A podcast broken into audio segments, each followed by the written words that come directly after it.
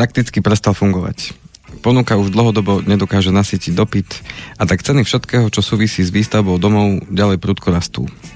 Na vytvorenie novej rovnováhy to stále nestačí. Tovaru je nedostatok a na jeho dodanie sa čaká týždne, ak nie mesiace. Všetci sa pýtajú, kedy sa táto bezprecedentná situácia skončí. Na trhu so staveným materiálom sa objavila dokonalá búrka – COVID narušil dodavateľské siete do takej miery, že import zo zahraničia sa predražil a stvrkol. Výroba po negatívnych skúsenostiach z čas covidovej odstávky ostáva utlmená. A ďalej ju ničia vysoké ceny energií a miestnych povoleniek. Drahé energie a komodity nevykazujú tendenciu klesať. Naopak, zdá sa, že ostanú na aspoň do určitej miery trvalo zvýšené. Následok je zjavný.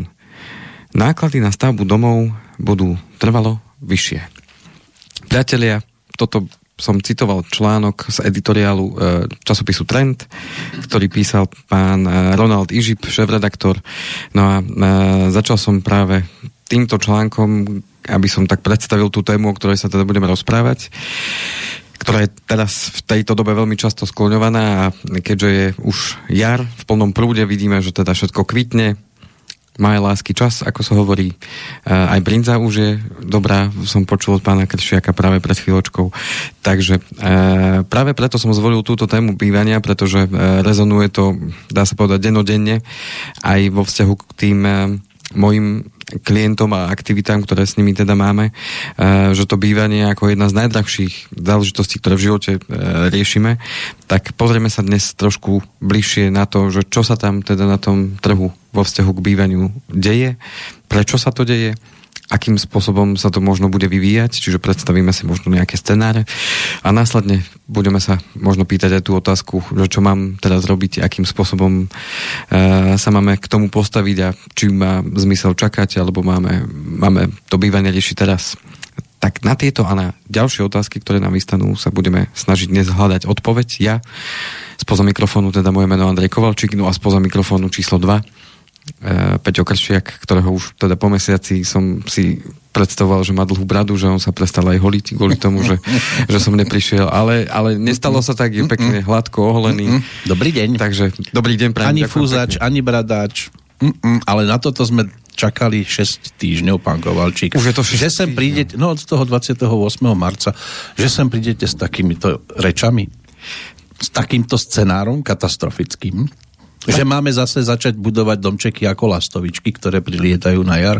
Áno. Len z hliny a z blata a z vody. Lebo na inšie už pomaly peniaze nebudú?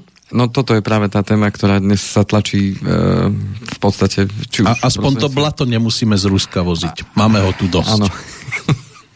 tak nie všetko zase dovážame z Ruska, ale podstata, podstata je tá, že je to situácia, ktorá sa momentálne deje a deje sa už teda nejakú dobu a mm. momentálne tie ceny, ceny tých eh, stavených materiálov sa dostali na, na tú pomyselnú hranicu, o ktorej si nikto nevedel ani predstaviť, že by taká jedného dňa mohla... Keby len tieto ceny. A samozrejme s tým no. súvisiace aj ďalšie. A my nemusíme si z Ruska veľa vecí voziť. My si tu narobíme por- problémy aj sami, bez toho. Áno. No a budeme hľadať teda odpovede na to, že, že čo v tejto situácii robiť, ako sa k tomu možno postaviť a čo očakávať teda v rámci toho vývoja. Viete čo, to bude už len na to pustiť takže... si plyn. Ešte šťastie, že nebude.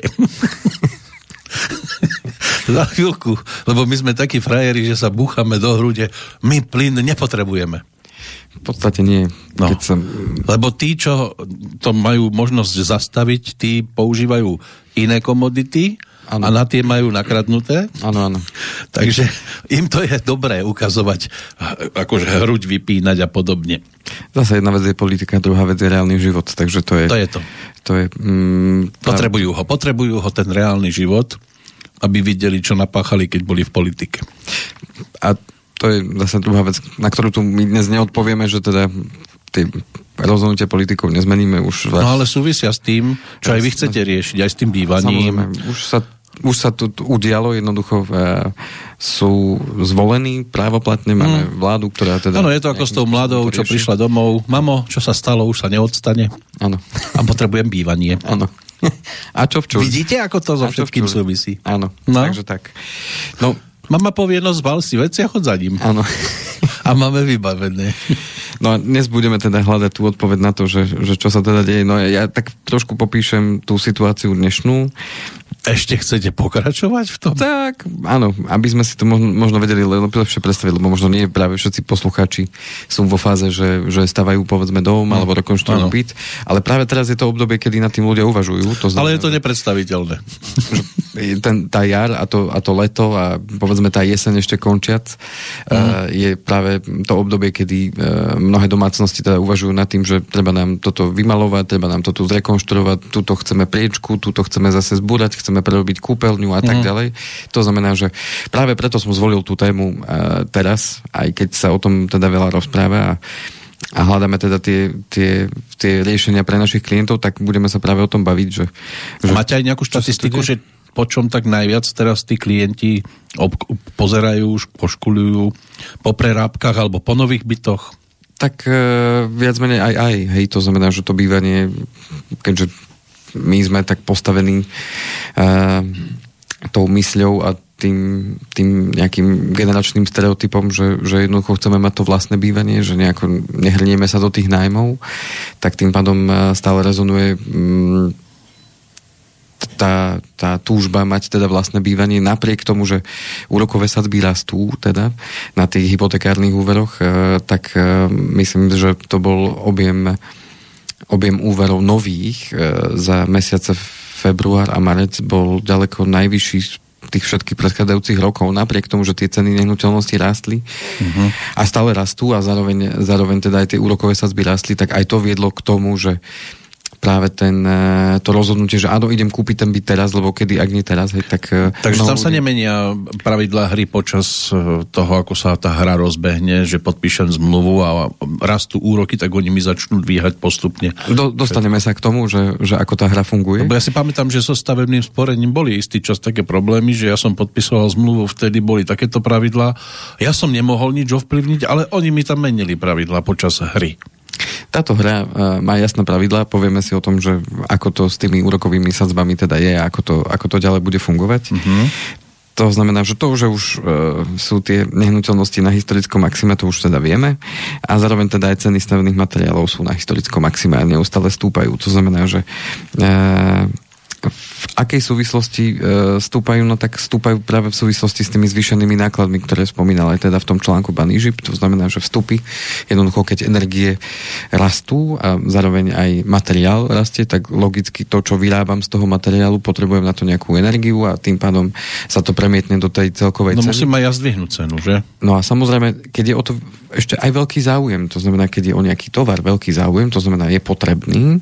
A Ako ten, boli rúška. A ten dopyt, ten dopyt tu stále je, ale tá ponuka chýba, to znamená, že ako sme počuli v tom článku, že teda obmedzila sa výroba, tie dodávateľské reťazce sa natiahli, to znamená, uh-huh. že mhm. tým pádom aj dlhšie trvá, kým vám niečo dodajú a kým to vyrobia teda vôbec, tak tým pádom uh, začala automaticky rásť cena, pretože, uh, pretože keď je o to veľký záujem, keď je o niečo veľký záujem, Uh-huh. A je toho málo na trhu. Ako boli kedysi toaletný papier napríklad, to si pamätáte, nie? A, ani... Či vy ste to nezažili vlastne, vy ste ešte mladík. Ja som mladík. to bol kedysi, normálne rady sa stáli a toaletného papieru nebolo. Mm, tak dúfam, že sa to neudeje aj teraz. No. Ale tak, lebo už aj novín sa vredáva menej. Tak lopúchy sme hľadali. A, tak zase lopúchov treba no, urobiť teraz, keď rastú. Horšie je, že sme našli skôr tie guličky chlpaté. Áno. No a tým pádom, keď je teda niečoho nedostatok a veľa ľudí to chce, cena ide samozrejme automaticky nahor. Mm. No a také príklady som si len vybral také tri. Ten, kto bude chcieť ísť akož dopodrobná, tak odporúčam teda e, časopis Trend. Aj číslo, číslo konkrétne máte na mysli? Číslo konkrétne 17, vydaný 28. apríla 2022. Uh-huh. No a samozrejme tí, ktorí si predplatia Trend, tak majú aj teda e-Trend, to znamená, že majú aplikáciu, v ktorej si vedia tu ten konkrétny časopis teda uh, pozrieť tak príklady tých e, rastov cien, e, a toto bude, e, toto bude medziročné, tak, taká výstuž, ktorá sa dáva teda e, do betónu, uh-huh. tak stúpla medziročne o 113%. Rezivo, to znamená, že keď ideme stavať strechu, alebo ideme stavať nejaké nie, niekde, kde potrebujem teda to drevo. Ono podkrovie rezivo medziročne viac ako 120%, no a geotextílie, ktoré sa tiež používajú teda pri, pri stavbách, tak uh, tie o 115%. Čiže tu vidíme medziročné narasty. Mm-hmm. To znamená, že to naozaj nie sú, nie sú zanedbateľné čiastky, ktoré potom automaticky robia veľkú, veľké problémy a starosti práve tým spoločnostiam, ktoré realizujú tú výstavbu, pretože už je dnes normálne, že jednoducho nacenia niečo pre toho zákazníka a tým pádom je to tak platné dva týždne, tri týždne a potom to musia znovu preceňovať a tak ďalej. Čiže stanoviť tú finálnu nejakú cenu, že chcete, aby sme vám postavili povedzme dom alebo rekonštruovali byt, tak, tak jednoducho tie ceny sa tak prudko menia, že je takmer nemožné vedieť tú finálnu cenu, ktorá, ktorá naozaj bude. Samozrejme s tým súvisí aj nárast e, cien e, za tú prácu. To znamená, že vidíme, že všetko okrem iného rastie, tak tým pádom aj tí, aj tie spoločnosti alebo tí, tí povedzme živnostníci, ktorí, ktorí pracujú v, v tomto odbore, tak automaticky si pýtajú aj za tú prácu o niečo viacej. Nie v takýchto nárastoch, samozrejme, že, že nie o 100%, ale tiež už sa to blíži k 10% v priemere. Tak s tými zmenami cien máme mnohé skúsenosti, lebo chceme sa do niečoho pustiť a precenili sme to. Áno. Len trošku iným spôsobom. No a Prečo sa to teda deje, tak to som už viac menej povedal. Je to ten vysoký dopyt. To znamená, potreba bývania tu stále je a zároveň ten vysoký dopyt nie je súvisiaci len s potrebou bývania, to znamená, že sa ľudia rozhodnú, že idú, idem sa osamostatniť a idem teda opustiť ten rodičovský byt alebo dom a chcem si kúpiť vlastné bývanie, ale tým, že sa v podstate nehnuteľnosti využívajú aj ako investičná príležitosť, to znamená, že niekto, kto už bývanie má vyriešené a má má ten záujem investovať finančné prostriedky aj iným spôsobom, tak práve tie lacné úvery, ktoré teda postupne uh, od toho roku 2012-2013 sa postupne začala ich úroková sadzba znižovať a znižovať až do toho momentu, že dosiahli teda historický úroveň pod 1%, tak uh, to bolo práve v podstate uh, tou, tým takým postupným spúšťačom toho, že sa naozaj rozmohla tá, tá, tá kúpa nehnuteľnosti na, na, ako investičná príležitosť. To znamená, že ten dopyt je stále vysoký a, a pod, ponuka, ponuka je stále dá sa povedať stagnujúca. To znamená, že mnoho bytov bolo kúpených práve ako tá investičná príležitosť a mnoho bytov, alebo teda aj domov je rozostávaných alebo nedokončených, teda ešte sa v nich e, vyvať nemôže. A tým, že tá ponuka stagnuje, hoci teda za posledné, posledný rok e, aj teda podľa časopisu Trend máme najvyššiu mieru rozostávaných teda bytov alebo teda tých bytov, ktoré teda postupne sa dostávali do, e, do užívania, tak napriek tomu tá ponuka, ponuka je nízka oproti tomu dopytu a to tlačí potom tie ceny samozrejme smerom nahor. Takže tým pádom tie lacné peniaze, ktoré som teda spomínal eh, a teda stále nízke hypotéky sú stále ešte teraz nízke. Hoci tie úrokové sadzby teda, teda stúpli za posledné 3 mesiace, eh, ak si dobre pamätám, tak trikrát už banky teda zvyšovali tie úrokové sadzby a tu sa dostávame eh, možno Peťo k tej vašej otázke, že aké sú tie pravidlá hry. Tak jednoducho, keď si beriem hypotéku, na, na nehnuteľnosť, tak ja sa viem rozhodnúť ešte pri žiadosti o tú hypotéku, že na akú dobu chcem, aby som mal fixovaný ten svoj úrok. To znamená, že z tých požičaných peňazí budem platiť úrok a ja si ho môžem zafixovať, to znamená mať ho stály a nebude sa mi meniť na určité obdobie. No a keďže tie úrokové sadzby išli postupne dole, tak eh, prevládala tá viera, že tie úroky budú stále nízke a tým sa preferovali tie nízke fixácie. To znamená, že buď na mm. rok alebo na tri roky. Uh... Áno, lebo keby si to niekto zafixoval v tej hladine a ostatní budú platiť menej, tak on by bol za toho trošku mierne blbého. Že prečo si dáva taký vysoký úrok, dáva, keď áno. môže taký nízky. Uh-huh. Čiže tie nízke úrokové sadzby spôsobili práve to, že drvivá väčšina tých hypotekárnych úverov uh, bola s nízkou úrokovou sadzbou a s nízkou fixáciou, alebo teda krátkou fixáciou, to znamená, že v priemere niekde medzi 3 a 5 rokmi. No a čo sa potom deje, keď mi skončí táto fixácia, tak ja dostanem dva mesiace pred tým výročím tej ukončenia tej fixácie, dostávam od banky list, v ktorom mi oznamujú, aká bude tá moja úroková sadzba na to ďalšie obdobie a prípadne mi môžu dať aj ponuku, že si môžem takýto uh, ten fix teda zmeniť. Povedzme, mal som pôvodne trojročný a môžem mi ponúknuť, ak by ste chceli zmeniť, môžete mať 5, 7, 10, 15, 20. napríklad. A tam budem vidieť, aké sú jednotlivé úrokové sadzby pri danej fixácii a ja sa potom môžem rozhodnúť, či tú ponuku využijem, prípadne mám dva mesiace teda čas na to, aby som sa s tou bankou dohodol. Prípadne, ak mi banka nevíde v ústretí podľa mojich predstav, môžem sa rozhodnúť, že ten, takýto úver uh, prenesiem povedzme do inej banky a tým pádom uh, zastabilizujem nejako ten svoj úrok na tú úroveň, ktorú predpokladám, že by bola pre mňa vhodná. No a čo sa teraz deje na tom trhu? To je to, čo sme už rozprávali aj v tých minulých reláciách. To znamená, že úrokové sadzby začali stúpať.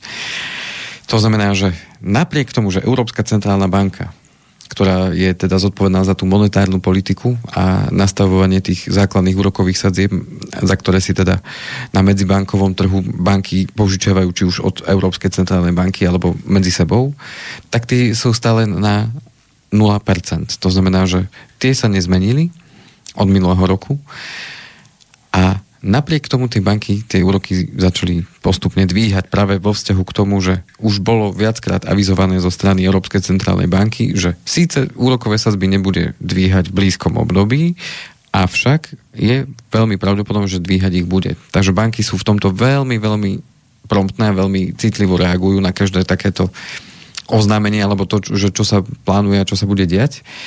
No a ono by pravdepodobne aj k tomu zvyšovaniu tej základnej úrokovej sadzby došlo, nebyť toho, čo sa udialo teda toho 24.2., to znamená, že začal ten konflikt na, na, na Ukrajine a tým pádom zastavila Európska centrálna banka to uvažovanie vôbec nad tým, že by dvíhala úrokovú sadzbu. Napriek tomu tej naše banky teda e, tie úrokové sadzby teda mierne zvýšili, ale už sa dostávame e, do situácie, kde už ľuďom to začína postupne to, čo sme im rozprávali počas tých našich relácií, že, že pozor, tie úrokové sadzby tu nemusia byť takto stále nízke a pripravme sa na situáciu, že sa jedného dňa môžu teda aj zvýšiť, tak sa to už začína diať a není toho koniec, je to len začiatok. A tým pádom e, mnoho, mnoho klientov, mnoho ľudí teraz samozrejme e, zvažuje, že naozaj ten dlhší fix bude mať väčší význam, avšak samozrejme už je to za podmienok zvýšených úrokových sadzieb. To znamená, že keď e, ešte pred rokom bol napríklad fix na 10 rokov, ktorý je teraz taký, taký e, viac menej odporúčaný vo vzťahu k tomu, čo sa môže diať, tak e, bol 0,99% a dnes už to je nad úrovňou 2%. To znamená, že už je tam nárast o viac ako 1% na tej 10-ročnej fixácii. To znamená, že mnoho ľudí hľadá teraz tú istotu v tejto neistej dobe práve v tom, že keď už mám tú hypotéku a je malá pravdepodobnosť, že sa tej hypotéky, povedzme, či už čiastočne alebo úplne zbavím v nejakej blízkej dobe, tak je určite rozumné, rozumné túto fixáciu si zmeniť. Mnoho bank to ponúka uh, priamo že nemusíte prenášať ten úver alebo refinancovať ten úver, ale vám jednoducho zmenia tú fixáciu za niekto za väčší, niekto za menší poplatok, ale dá sa to teda priamo v tej, v tej existujúcej banke, tam, kde tá hypotéka je, dá sa to urobiť. Iní možno hľadajú práve to riešenie, že si prenášajú tú hypotéku niekde inde, ak im banka nevíde v ústrety, alebo hľadajú teda tú cestu, ako mať ten úrok čo najnižší na čo najdlhšiu dobu. Takže toto je, toto je cesta, ako si zastabilizovať tú splátku, aby sa nestalo to, že povedzme mi končí tá fixácia o rok, o dva, o tri, kedy sa môžem už dostať do úrokových sadzieb, ktoré, ktoré môžu byť teda aj výrazne vyššie, ako je tá súčasná. Takže uh, už to, že teraz tie úrokové sadzby stúpajú napriek tomu, že Európska centrálna banka ne, neurobila v tejto veci zatiaľ nič, tak je signálom to, že že úroky na tých hypotékach boli pod takou v úvodzovkách zdravou úrovňou už dlhšiu dobu a teraz sa to ako keby len dostáva do normálu. Len tak pre zopakovanie, síce táto naša relácia není už vysielaná 10 e, rokov, ale pred desiatimi rokmi, e, to bol rok teda 2012, nebol e, problém mať úrok 5% na hypotéke. To znamená, že to nebolo ani nič nejako výnimočné, skôr výnimočné boli tie úrokové sazby, ktoré boli pod, povedzme, ja neviem, 4,69, 4,79 alebo 4,5%. To už bol človek naozaj veľmi spokojný, že má výborný úrok na hypotéke. A tie úroky teda postupne išli dole a tým pádom dostávame sa teraz e, do situácie, že hm, to, to, to, čo sme tak hovorili, že nemusí to byť väčšie, tak sa to stáva realitou. A zatiaľ sa tak hovorí v kuloároch, že, že teda to neskončilo ešte tento rok a že teda to pôjde, pôjde ešte aj ďalej vyššie. No a zároveň treba myslieť na to, že keď aj tá Európska centrálna banka zdvihne tie základné úrokové sadzby, čo podľa mňa, a toto je zase, aby vážení poslucháči to vnímali trošku s rezervou, je to môj, čisto môj názor, že neudeje sa tak skôr, ako, ako sa nejako neustáli ten, ten konflikt tam na tých našich východných susedov kým sa tak neudeje, tak s najväčšou pravdepodobnosťou tie základné úrokové sadzby Európska centrálna banka nebude dvíhať. Ale aj toto sa môže zmeniť, aj tam môže dojsť k tomu, že, že, že tie úrokové sadzby sa dvihnú. Hoci už sama predsednička, pani von der Leyenová, teda vyhlásila práve to, že aj keby zvýšili úrokové sadzby, a neviem, či to bolo práve teraz ona, ale uh, to, to nie je zase až také podstatné. Jednoducho to hovorili práve o tom, že aj napriek tomu, keby zvýšili tie základné úrokové sazby, tak ceny vstupov, to znamená tých energií, a či už ropy alebo plynu, e, to nezníži. Jednoducho to už je jednoducho realita teda tá inflácia, ktorá je tlačená práve zvyšovaním tých vstupov okrem iného, tak e, tu ani zvýšenie úrokových sadzieb nezastaví. Dobrým príkladom je práve susedné Česko, ktoré už je na úrovni 5% základnej úrokovej sadzby, keďže Česko nie je naviazané na Európsku centrálnu banku, pretože má tú svoju menovú politiku svoju. Už vás našli. Takže tým pádom, tým pádom je, to nastavené, je to nastavené práve takýmto spôsobom. A čo je, čo je podstatné, čo je podstatné uvedomiť si, je to, že kľudne to môže byť postupom času aj u nás tak. Takže... A my sme teraz na, akom, na akej výške percenta? Nula. Na nule sme. To znamená, že už aj v susedných Čechách, čo máme teda kolegov eh, v Čechách, tak od nich priamo teda už mám, že už sa stávajú pre tých ľudí tie hypotéky, alebo respektíve to bývanie, už sa stáva postupne nedostupným, pretože keď mám hypotéku na 2% a zrazu mám 5% platiť povedzme zo 100 tisíc eur, mm. tak je to výrazné navýšenie tej regulárnej pravidelnej splátky, ktorá už pre mnohých tým pádom bude nedostupná, lebo tá cena toho bývania jednoducho vyskočila tak vysoko, že jednoducho si neviem dovoliť kúpiť ten byt s tým príjmom, ktorý dnes v súčasnosti mám, hoci povedzme pred rokom alebo pred dvoma by som to ešte zvládol. Takže postupne sa dostávame do situácie takej ako keby e, zvláštnej, že ceny bytov a nehnuteľností a stavebného materiálu rastú ale postupne si ľudia nebudú vedieť dovoliť zobrať na to tú hypotéku, pretože už bude tak pre nich nedostupné, lebo si to už z príjmu nebudú vedieť dovoliť splácať v takých výškach. Mm. A samozrejme rozdiel bude regionálny. Je samozrejme vždy veľký rozdiel v tých regiónoch, keď už zoberieme len to naše malé Slovensko, že, že aké je tá... Aj sme mali, aj tak sú veľké rozdiely. Že západná, západná časť Slovenska teda má tie ceny niekde mm. inde, stredná, zase Bystrica je v tomto veľmi, veľmi špecifická, že Bystrica sa približuje tým cenám západným a zároveň, zároveň tu není taká tá kúpna sila, ako je tam. Áno. Ďalšia zaujímavá vec je tá, Takže... že tie paneláky, ktoré momentálne teda stále sú ešte v kurze, tak aj ich životnosť sa skracuje. Bude veľmi zaujímavé, neviem, či sa toho aj my dožijeme, ale keď proste už budú za limitom a bude treba tých ľudí v podstate zachraňovať a presťahovať ich do iných bytoviek, že čo potom? Ja som teda počul, myslím, že sme sa o tom už raz aj rozprávali, že, že existujú teda spôsoby, ako sa dajú takéto záležitosti mm, použijem také slovo, že sanovať, to znamená, že podobne ako sa zateplujú bytové domy, tak aby sa teda ich životnosť teda predlžila, zároveň znížila sa tá energetická náročnosť, či už na vykurovanie, alebo teda uh-huh.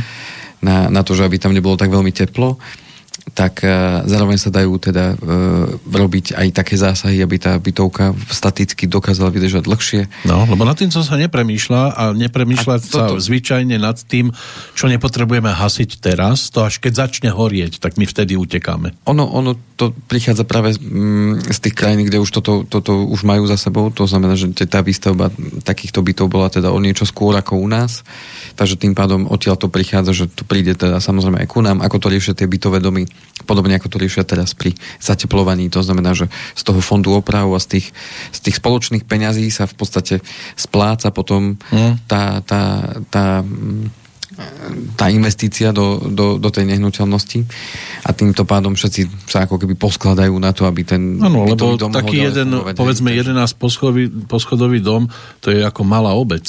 V podstate áno. Takže ono, ono sa to určite bude riešiť. Avšak Uh, Teraz otázka je tá, že aký bude ďalší vývoj. Možno sa budú ďalš, ďalšie tie otázky zo strany aj poslucháčov, možno keď teda by nám niekto chcel aj zavolať k veci. Pozdravujeme ešte raz teda pani poslucháčku, bolo to veľmi milé, ďakujeme, že, že teda nás počúvajú aj napriek tomu, že... To sa tak stáva zvyčajne, preto ja veľmi nerád siaham po telefónoch, ano. lebo tí poslucháči častokrát volajú, majú momentálny nálev nejakej eufórie. A... Ale, alebo majú myšlienku, ktorú chcú... Áno, ktorú a netušia, netušia, čo sa deje vôbec vo vysielaní. Tak potom ešte sa pýtajú, a to ešte buďme radi, že nám nezasiahla priamo do témy, lebo zvyknú aj tak robiť, že a o čo tam vlastne ide? Aha, jasne. A tak to vám viem povedať. čo by možno bolo aj pekné, ale tak našťastie sme to dnes riešiť nemuseli. Takže aký bude ten ďalší vývoj? No, tomu zníženiu cien, lebo na to sa mnoho ľudí možno pýta, dobre, unormálni sa to, alebo bude to iba stúpať, alebo čo sa bude diať? Tak e, povedzme si tak, len to budú také ekonomické poučky, by som tak nazval, že, že kedy dochádza k zniženiu cien vo všeobecnosti. A ešte skôr, tak, ako na to začnete takto rozprávať, tak ja ešte takú vec by som chcel, možno sa na to bude dať nadviazať, o dva roky by mali byť voľby, ak nám ich dovolia. Áno. E, na čo by sme nemali v tejto súvislosti napríklad naletieť v prípade sľubov Viete, lebo oni vedia pred voľbami povedať, nebudú narasty cien, nebude toto, nebude to, keď nás necháte a keď nám dovolíte. Veď no, vidíte, akú, to... ako vidíte tú budúcnosť blízku? Na to neviem veľmi odpovedať, lebo aj tie ceny nehnuteľnosti a všetkého, uh, samozrejme, vždy je tu nejaká možnosť, ako môže do toho štát zasiahnuť, hej.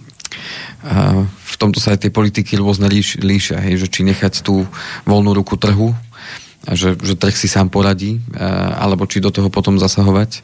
Lebo oni častokrát tvrdia, viete, nemohli sme, lebo sme koaličná dohoda, zviazané ruky a hento Rozumiem, a tamto. Jasne. Po voľbách toto vedia už potom ano, ano. hovoriť. Uh, samozrejme, keď, keď dojde bude to s tým súvisieť do istej miery, lebo um, ten trh sa správa, správa sa v podstate vždy podľa určitých pravidel a do istej miery, e, keď použijeme logiku, tak on sa teda správa dosť, dosť logicky. To znamená, že keď dosiahne tá hodnota tých alebo tá cena tých nehnuteľností, povedzme bytov, dosiahne úroveň, ktorá bude tzv. hraničná, že nad túto sumu už si to ľudia nebudú chcieť kupovať. Samozrejme, je to, je to veľmi také dôležitejšie, lebo ako sme sa rozprávali o tých regiónoch, tak jeden región je taký, druhý taký, iná kúpna sila peňazí a tak ďalej.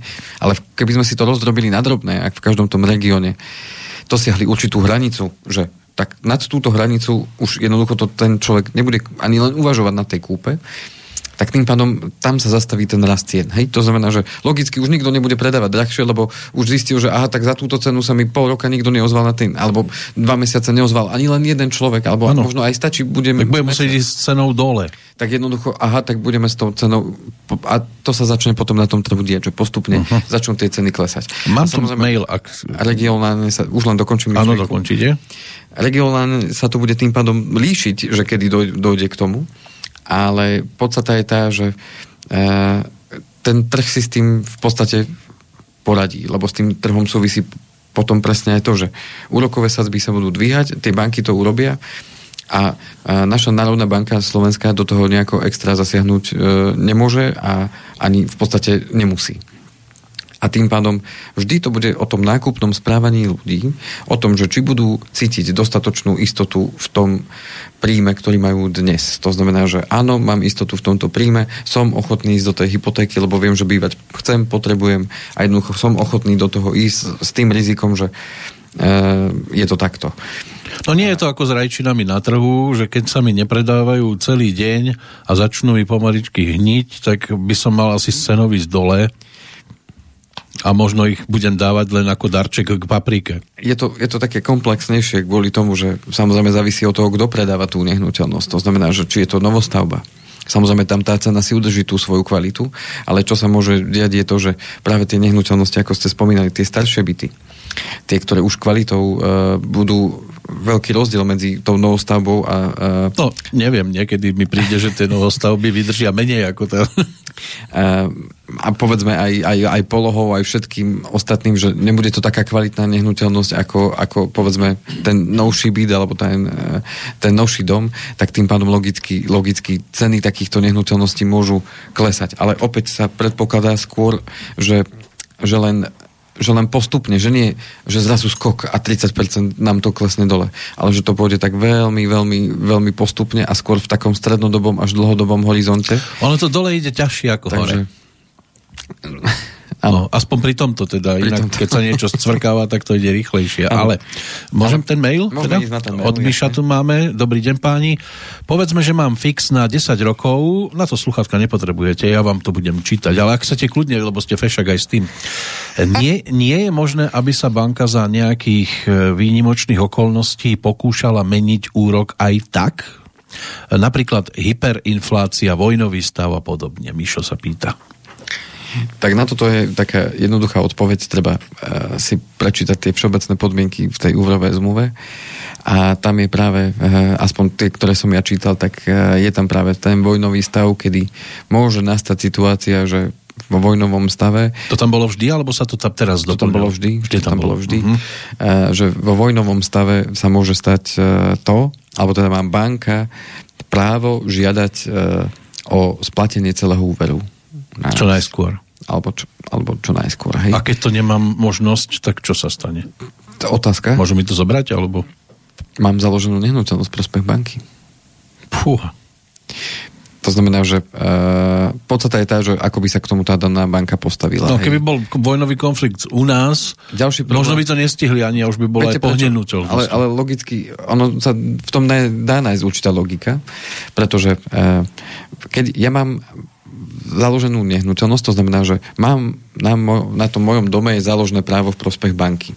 Banka v tej nehnuteľnosti vidí istotu, že pokiaľ ja by som nebol schopný splácať ten úver, tak jednoducho vie tú nehnuteľnosť peňažiť a tým pádom dostať svoje peniaze naspäť.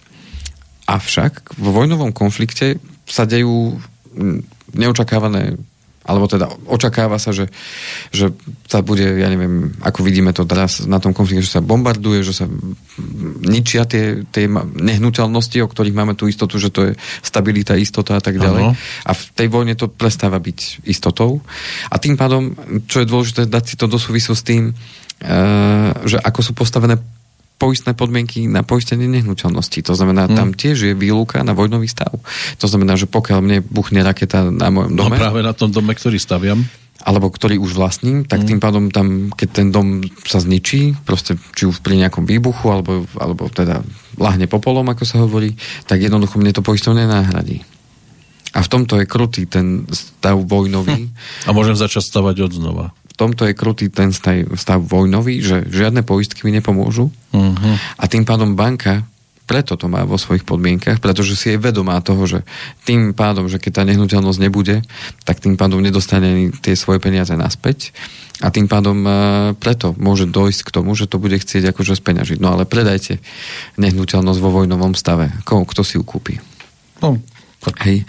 Hlavne nie na bitevnom poli. Napríklad. To znamená, že uh, práve z tohto dôvodu tam tie klauzulky, teda prepačte za tú drobné, tej klauzuly tam sú. To znamená, že v, v takomto prípade sa teda môže niečo stať. A nemôžu ísť treba teraz domy na Sliači nižšie cenovo, keď je tam, alebo mala by tam byť tá vojenská základňa a tým pádom je to terčom prípadných Samozrejme, môže, môže, môže to ovplyvniť, môže to ovplyvniť, samozrejme, neviem do akej miery. Mm. Závisí to asi samozrejme od toho hm, celkového vývoja, ako to ľudia budú vnímať, hej, lebo to je, to je podstatné, že či, keď mám na výber dve nehnuteľnosti, jedna je na Sliači a druhá je... Pri kuchyni.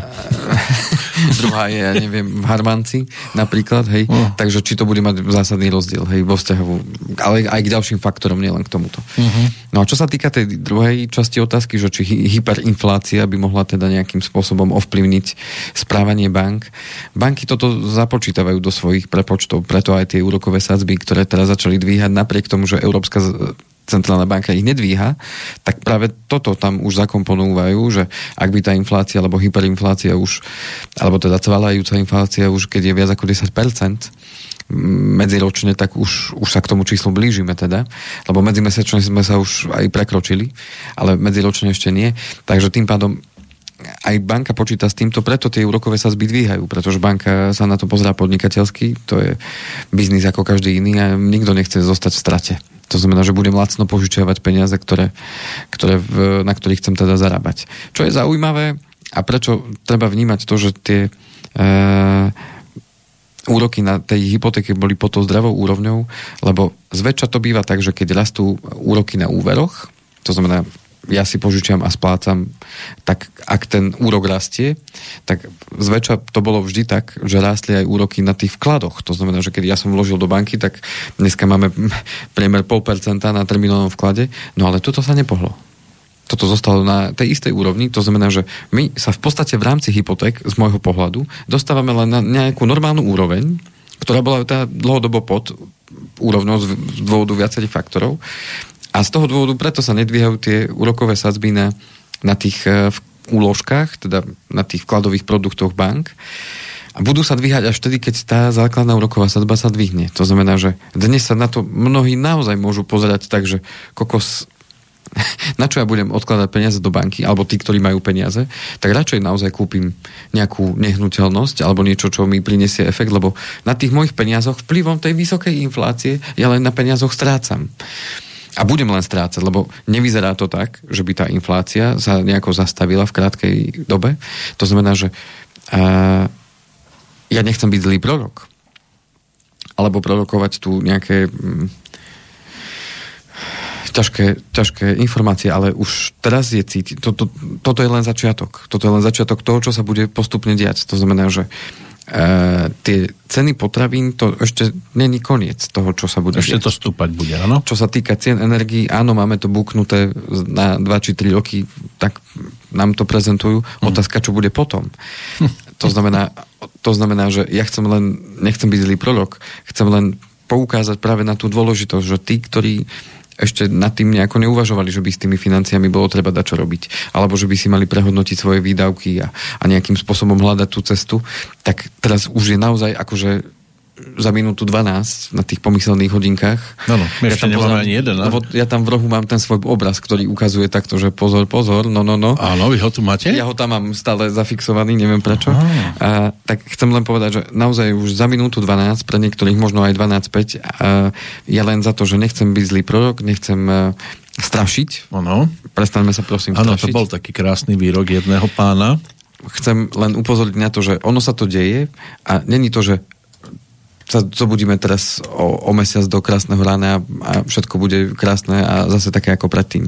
To znamená, naozaj nás podľa mňa čaká obdobie, kedy, kedy to bude ťažšie. Nevrajím, že to nebude nezvládnutelné, ale bude to ťažšie pre mnohých, e, ktorí teraz sú na hrane, to bude ešte ťažšie, pretože naozaj, naozaj sa budú dostávať do, do, do ťažkých situácií a tá štátna pomoc, ktorá príde, no vidíme sami, že to asi nebude žiadne, žiadne terno, ktoré by nás vytrhlo z biedy.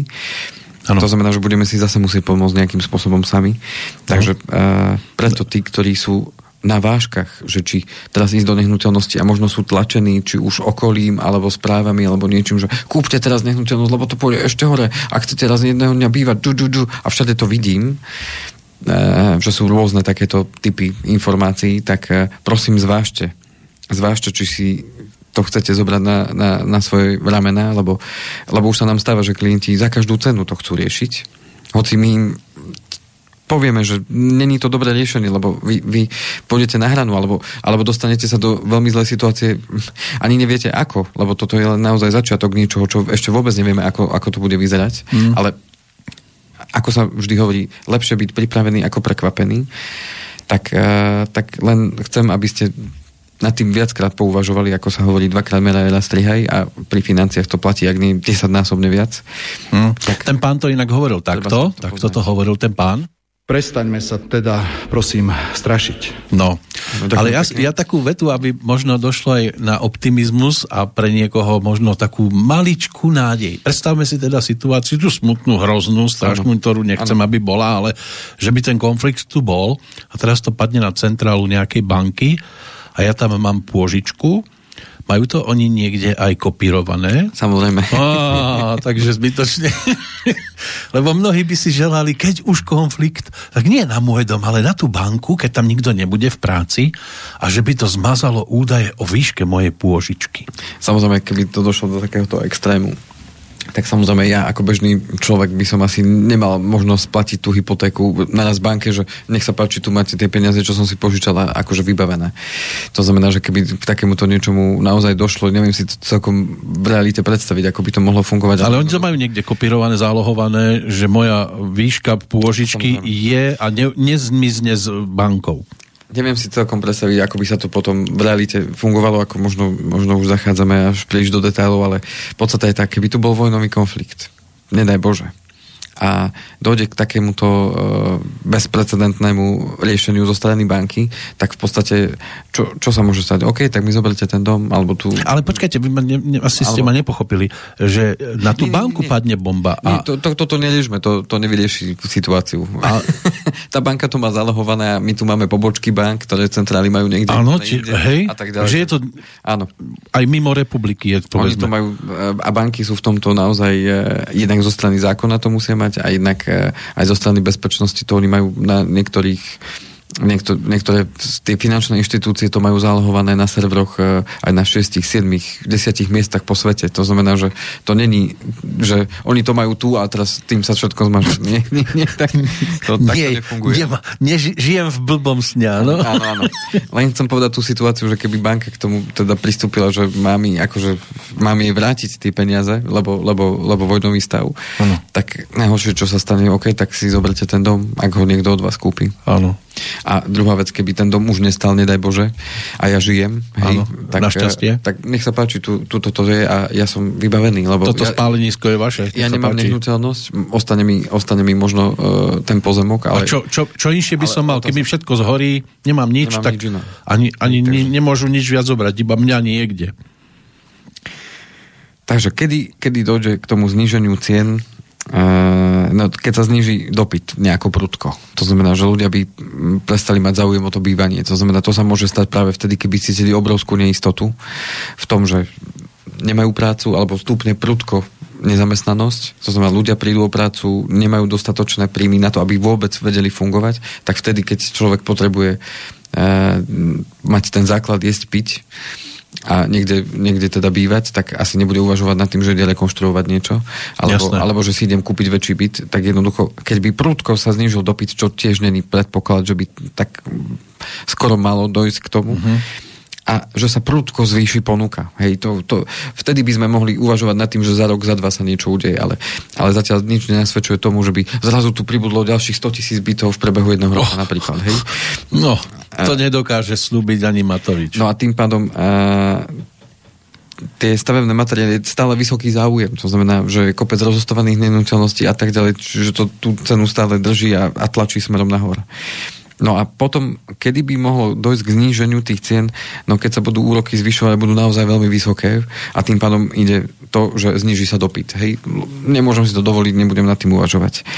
No a e, na čo chcem upozorniť aj vo vzťahu k tomu, čo som hovoril, je to, že domácnostiam stupnú fixné náklady. To není to, že mi len stupne hypotéka. Lebo niekto sa pozrie na to, a veď aha, mám hypotéku a teraz mi zvyšili úrok a veď to je len 30 eur alebo 40 eur mesačne. Ano, že, že popri tom sa zvezú aj iné náklady. To, že to zvládneme, ale pozrite sa, že okolko vám stúpli len medzimesačne, tí, ktorí si to sledujú, medzimesačne, koľko vám stúpla, e, stúpli výdaje na potraviny. Hmm potom pohonné hmoty? Pohonné hmoty.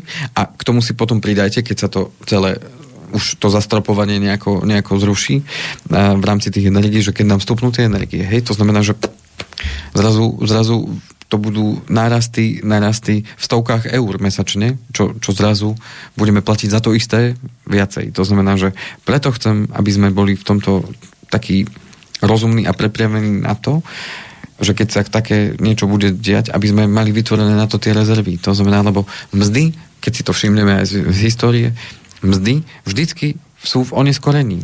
Pretože najprv to v tej ekonomike treba vyrobiť, aby tie mzdy mohli dvihnúť. To znamená, že tým pádom, keď sa zvýšia náklady, tak tie mzdy postupne sa do toho dostanú. To znamená, za rok, za dva dosiahneme tie mzdy tak, aby to vyrovnalo ako keby tú, a, a to predpokladáme, že ten ekonomický rast akože pôjde.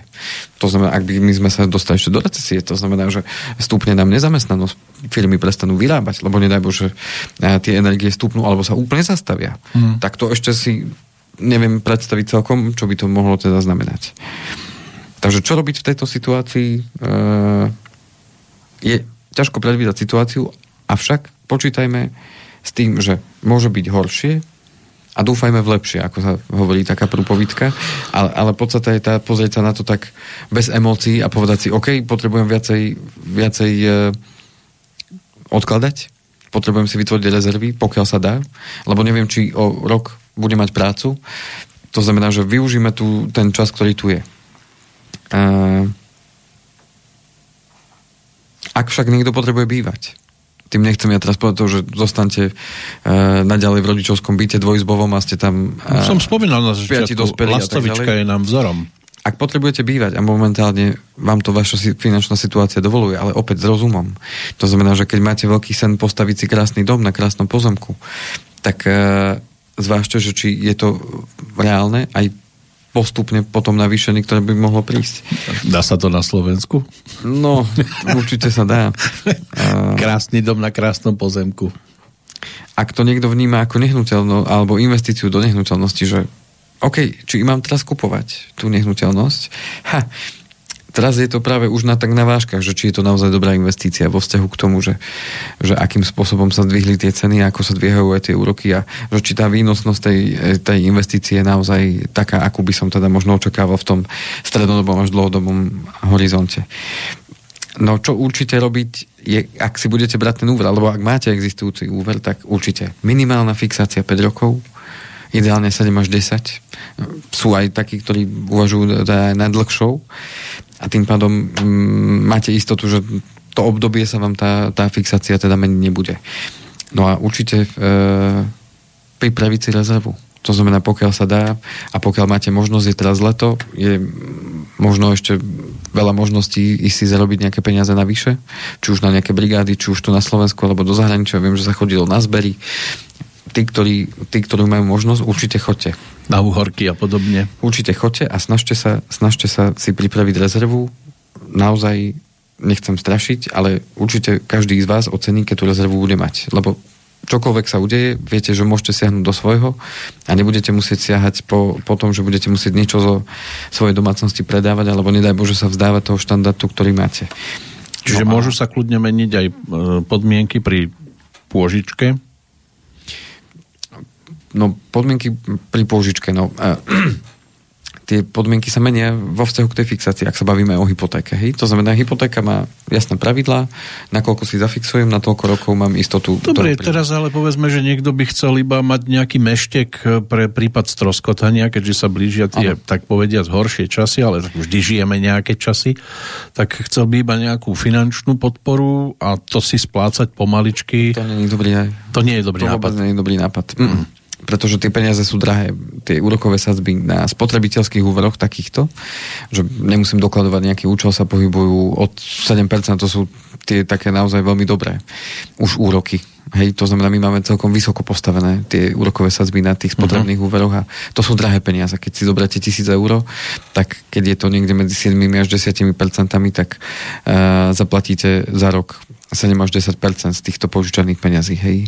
To znamená, že to, to vôbec nie je rozumné riešenie mm. a vôbec to nevyrieši situáciu do budúcna.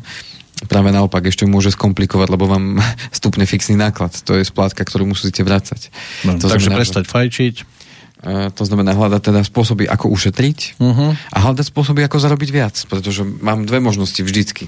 Buď budem šetriť, ale to sa tiež dá len do istej miery, lebo jednoducho nemám vždy možnosť len šetriť, alebo a, budem politik. A, a druhá, Ten nemusí šetriť. Druhá vec je teda zarábať viac. To znamená, že mám tým, a tomu už zase prichádza sada otázok, hej, mám možnosť tam, kde pracujem, uh, zarábať viacej, to znamená, môžem sa porozprávať, môžem, nemôžem alebo má to zmysel, nemá to zmysel. Môžem zobrať nejakú dodatočnú prácu v tej firme, kde pracujem, to znamená, že e, hľadajú tam teraz, ja neviem, okrem toho, čo robím, hľadajú e, človeka na, na údržbu, ja neviem čoho, na 4 hodiny e, týždeň, príklad. Hej. No, je to o tom našom Takže... životnom štandarde. Ak som si ho nastavil veľmi vysoko, tak a môže byť, že sa dostanem do obdobia, keď bude to trošku ťažké udržať to, keď mám nižší životný štandard, to znamená, nepotrpím si každý rok na dovolenku pri mori, nepotrpím si na neviem aké auto, ktoré potrebuje mať vyššiu, povedzme,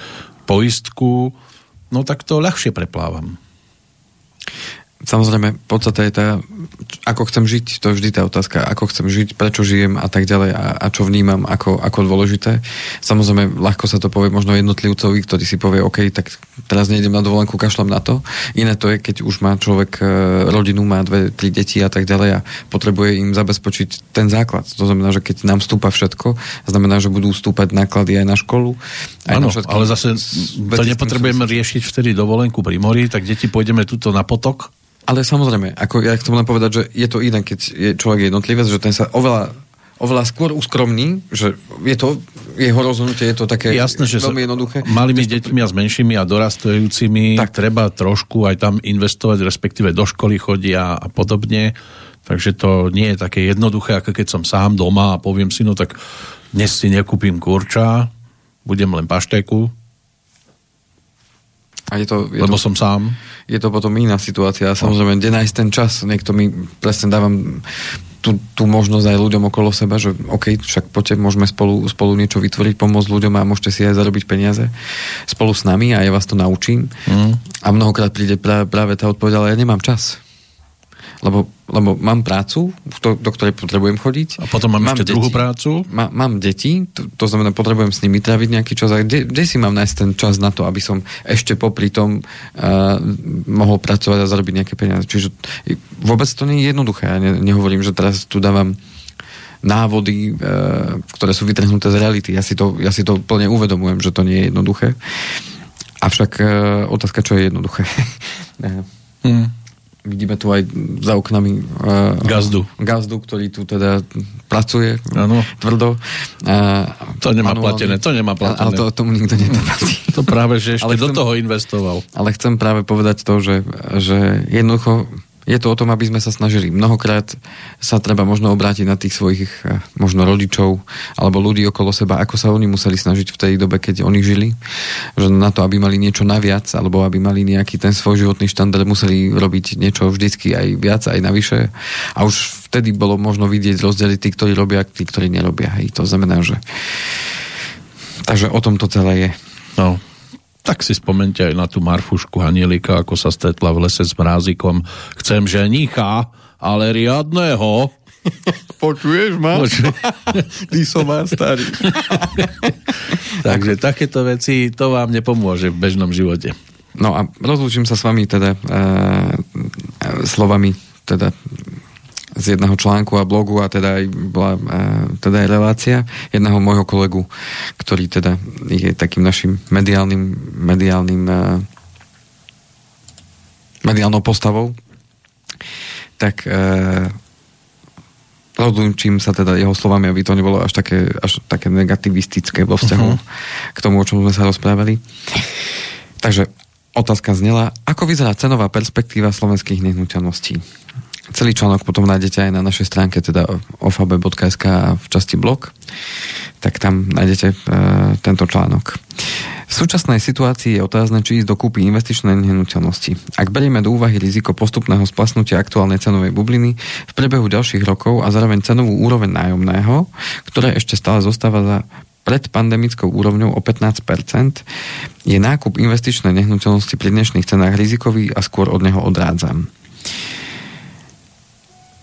Treba povedať, že zásadná strata hodnoty majetku v desiatkách percent v priebehu pár rokov je vysoko nepravdepodobná. Naopak, do budúcnosti reálny mierny rast alebo stagnácia cien bývania v kombinácii s poklesom cien menej kvalitných nehnuteľností.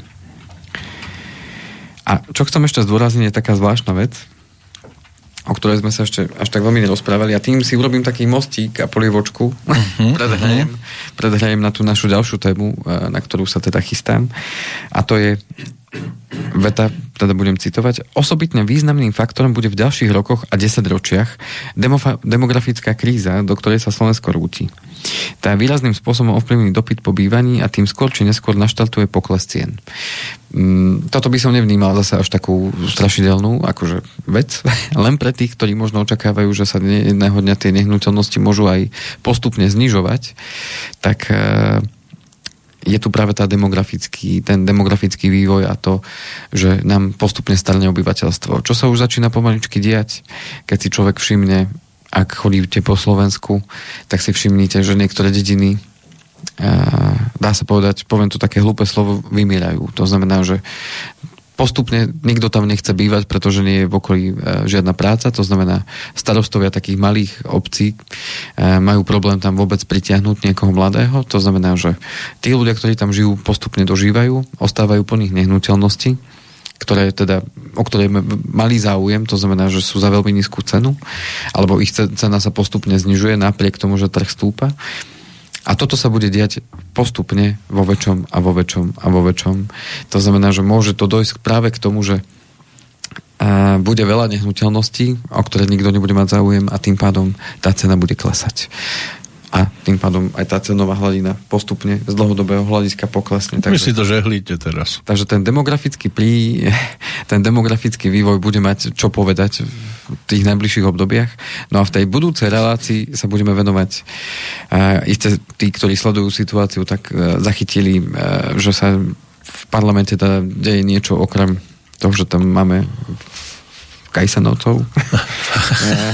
Áno, to je to dôležité. Čo... Tak, tak okrem, toho, okrem toho sa tam teda bude diať, že išlo už teda na schvalovanie, alebo teda dočítania nejako, alebo neviem presne, aký je ten postup, nie som až taký politik, alebo teda politicky zdatný.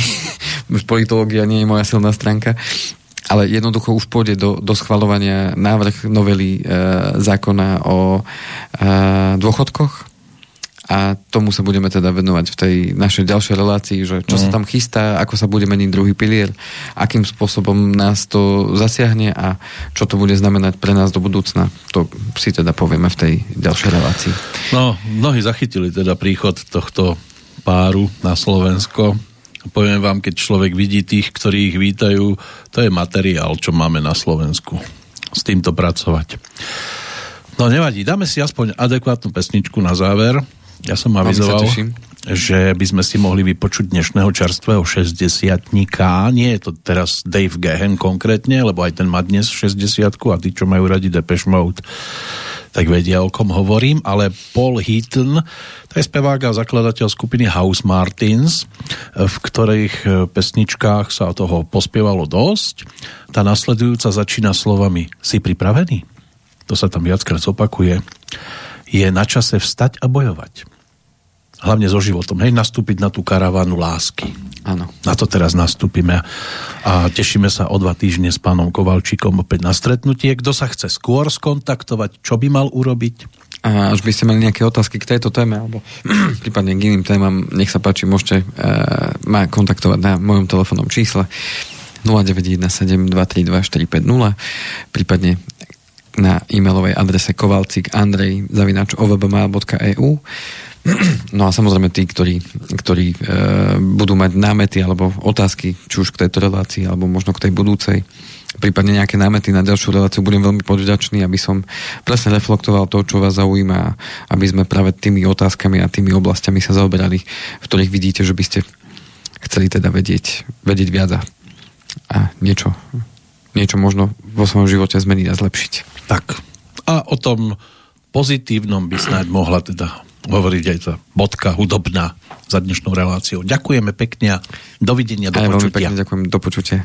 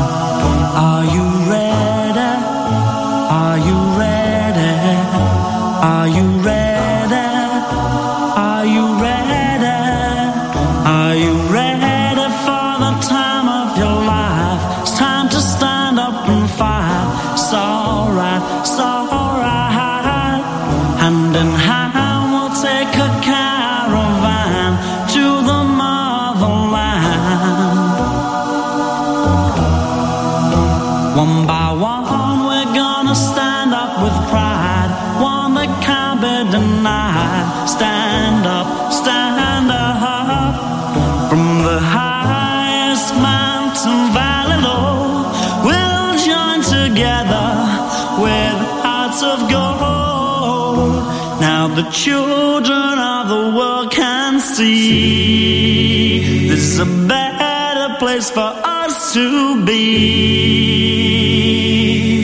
The place in which we were born, so neglected and torn apart.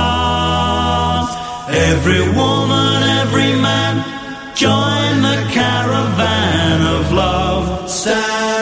stand up, stand up. Everybody take a stand. Join the caravan of love. Stand up, stand up, stand up. I'm your brother. I'm your brother, don't you know? She's my sister. She's my sister,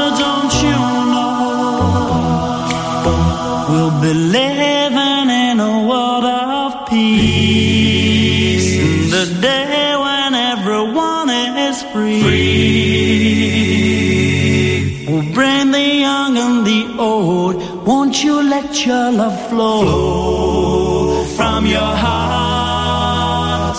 Every woman, every man, join the caravan of love. Stand up, stand up, stand up. Everybody take a stand. Join the caravan of love. Stand up, stand up, stand up. I'm your brother.